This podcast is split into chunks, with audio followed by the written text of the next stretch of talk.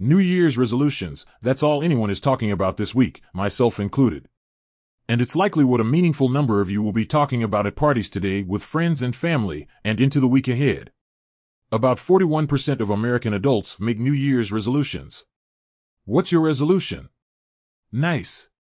Nice, yeah, this year is the year I finally quit smoking, lose 10 pounds, etc. Personally, I have a complex relationship with resolutions because I've observed that many of us have a flawed perspective of what resolutions are, how you should set them, and how you achieve them, but not through any fault of our own. Since birth, we've been taught by our parents, our teachers, pop culture, society, you name it, that when the clock strikes midnight and a new year dawns that we must radically overhaul our entire lives with wildly ambitious goals that we will undoubtedly cast aside within months.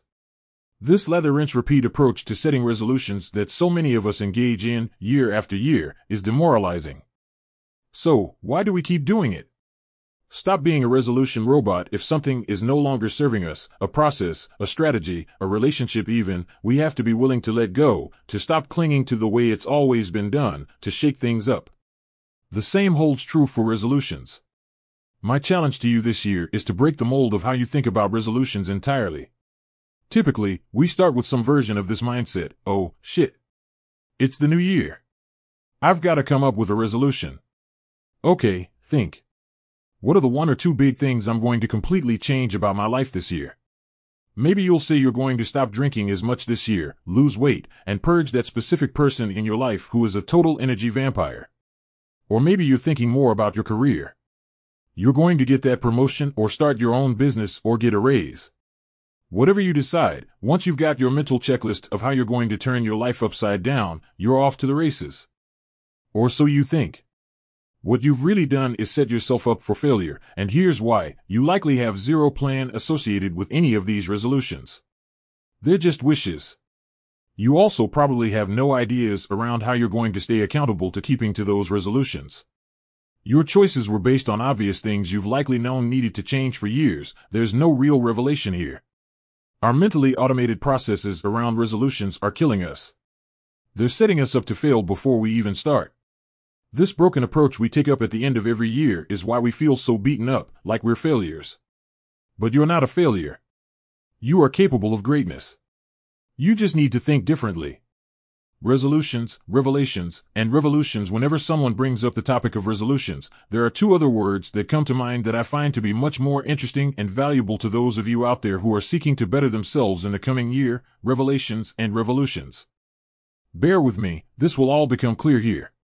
I alluded to the first word already in the previous section. Revelations are those illuminating mental lightning strikes we experience throughout life that fundamentally alter how we view ourselves and or the world around us.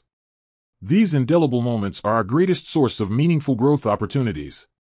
Then there are revolutions, or the war we're waging each and every waking moment of the day, internally and externally, to make those revelatory resolutions a reality. I want you to think about how battles and wars and revolutions are won. Yeah, sure, luck and pure happenstance can shift the favor one way or the other, and history is forever changed as a result. However, there is no true victory ever won without planning and accountability involved. And that's what I want you to think about right now. What are the most profound revelations you've experienced throughout the year?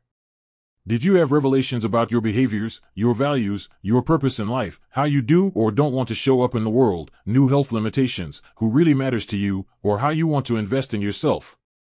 Now, once you've defined revelations, what kind of revolution do you want to wage in 2023 on behalf of yourself and what you are capable of achieving? Revolutions are won on multiple fronts, of course. While some of us have waltzed into a new year with a laundry list of resolutions, there is the school of thought that you need to focus with laser like precision when it comes to your goals. Instead of having many resolutions, you should have one you chase with lion like tenacity, obsessively charting every single step along the way. I don't like that idea either. I equate it to that moment where you're mentally at a fork in the road. In front of you, you have two equally important paths you should be walking to make meaningful changes in your life. Changes you know you need to make. One of those paths might be about your health. One might have to do with your career. Another might have to do with your family or maybe spirituality. According to some, you need to make a choice, which one matters the most. Focus on that one alone and then circle back to the others later on. While I do believe you're setting yourself up for failure if you're going into a new year with a scattershot list of like 27 different goals with zero connection, plan, or accountability baked in, us humans are also very capable of focusing on multiple things at the same time. Using myself as an example, I have things I want to do spiritually next year. I want to read the Bible more. I want to attend church more. I want to show up more in my faith. I need to meditate more but I also have things I want to accomplish mentally for myself. Specifically, I need to give myself mental space to check out. I started my own business this year, but I can't be business George all the time. I need to block out time to have fun. I need to block out time to go to lunch with my wife and kids. I need to block out time to relax with a cigar and enjoy life. Then there's the education category of what I want to accomplish. Over the past six months of starting my own business, I haven't been making the time to educate myself and learn new things the way I've done almost rapidly for the past 25 years. There is no world in which I believe I should have to choose only one of those buckets, spiritual, mental, education, to prioritize and solely focus on in 2023. Much like wars are fought and won across multiple fronts and never a single battlefield, the revolution I am waging on behalf of myself in 2023 will also be fought and won across multiple fronts. But why do so many of us fail to keep resolutions really? It's crazy how many of us struggle each year to keep our resolutions, but here's what's even crazier if you keep digging into the data. As folks get older, they are less likely to even make resolutions in the first place. If you think about it, it makes sense. After decades of historical failures, why bother, right?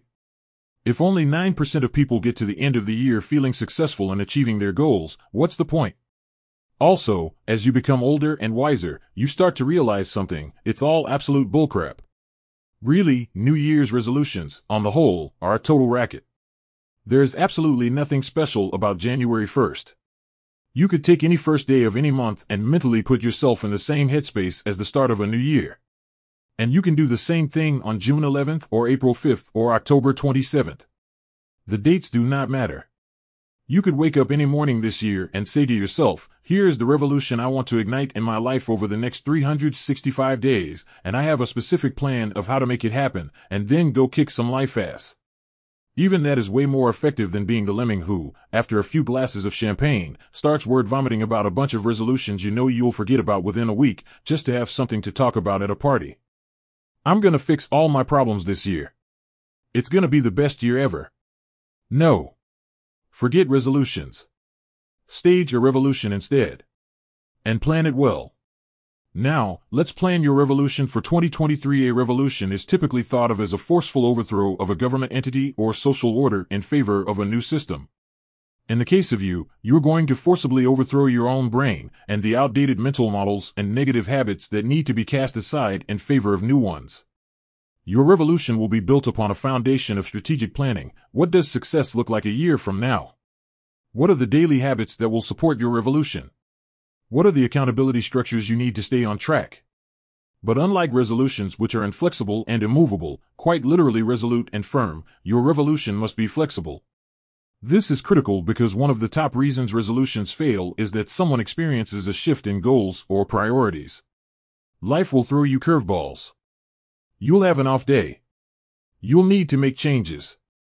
Don't create a revolution that is so resolute that one off variable takes you completely off the rails.